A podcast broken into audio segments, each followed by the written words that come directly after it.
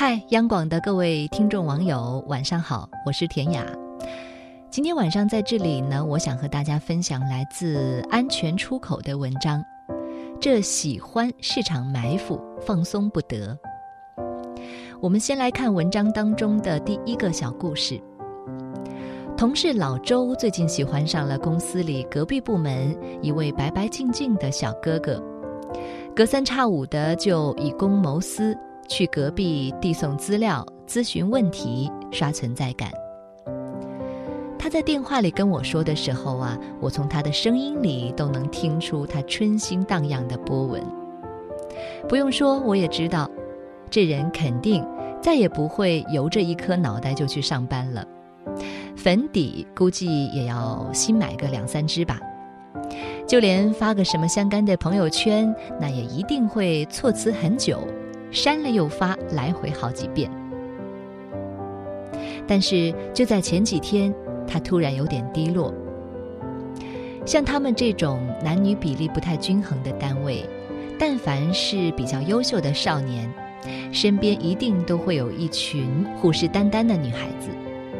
相比之下呢，老周就好像是一只小白兔，除了一颗单纯的少女心，几乎什么套路都不会有。每天跟小哥哥在走廊上遇见，搭上几句话，他就会开心的不行。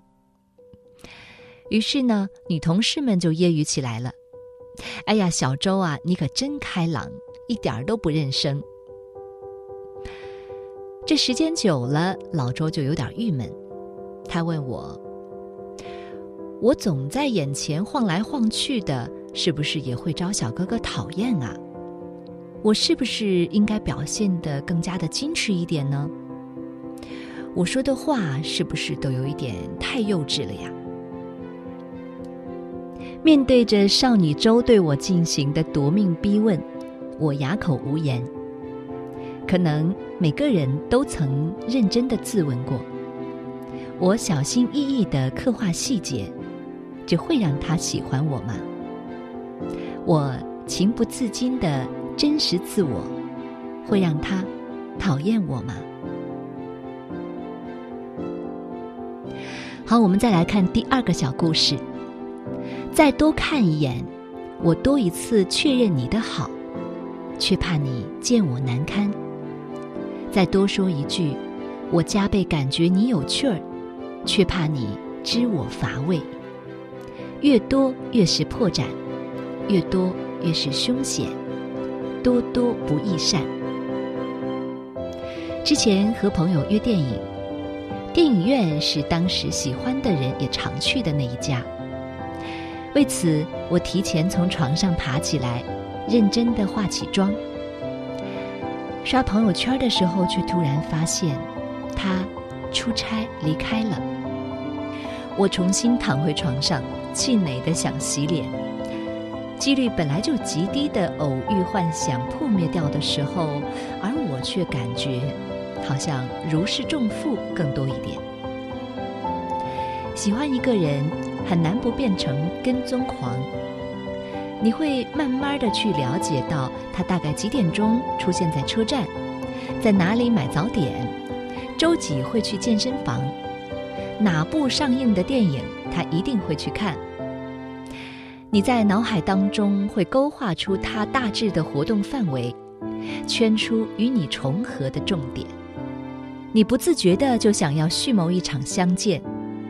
然而，每当踏足这些警戒圈，你都要高度戒备起来，可能性再小都不去计较，只当每一个万一是如临大敌，挖空心思的表现出自己最可爱的一面。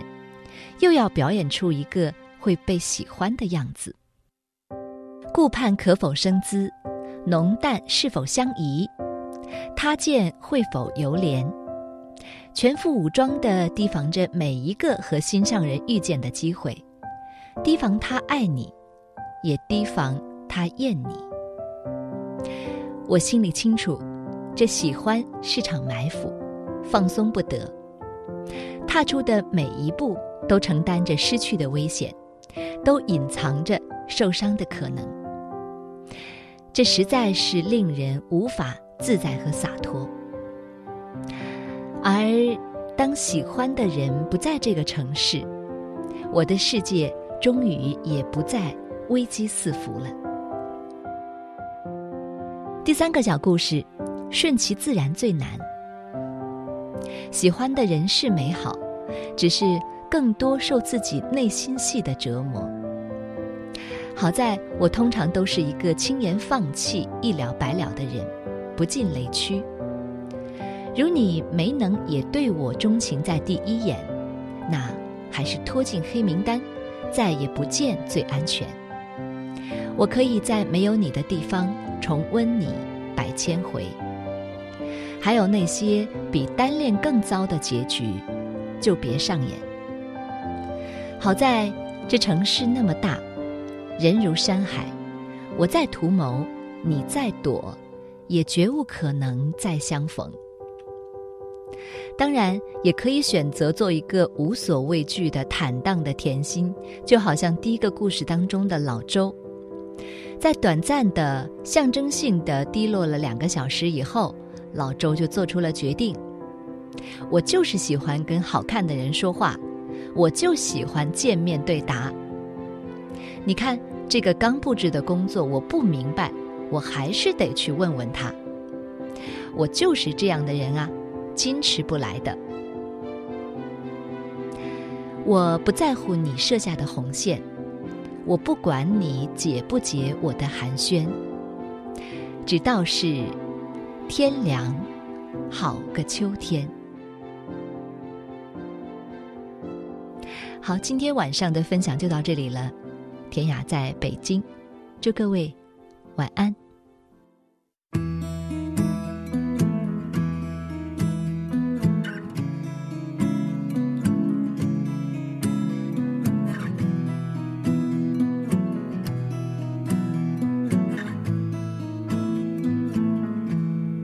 Loving can hurt.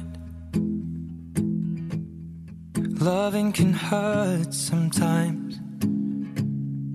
But it's the only thing that I know. When it gets hard, you know it can get hard sometimes. It is the only thing that makes us feel alive.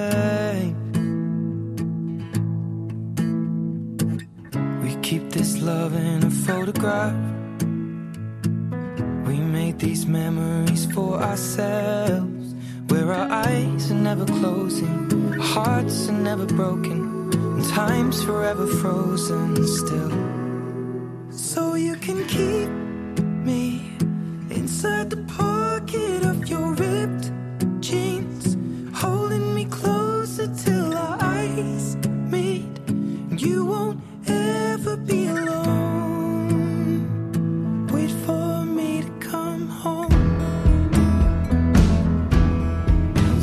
Can heal. Loving can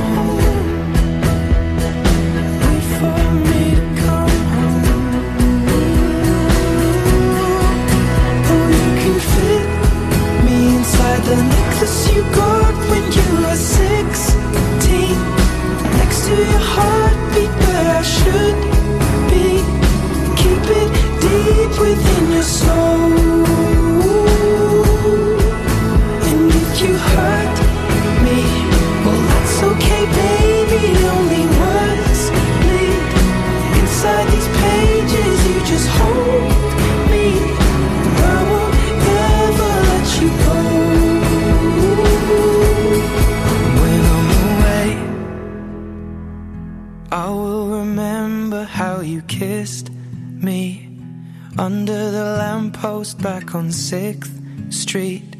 Hearing you whisper through the phone. Wait for me to come home.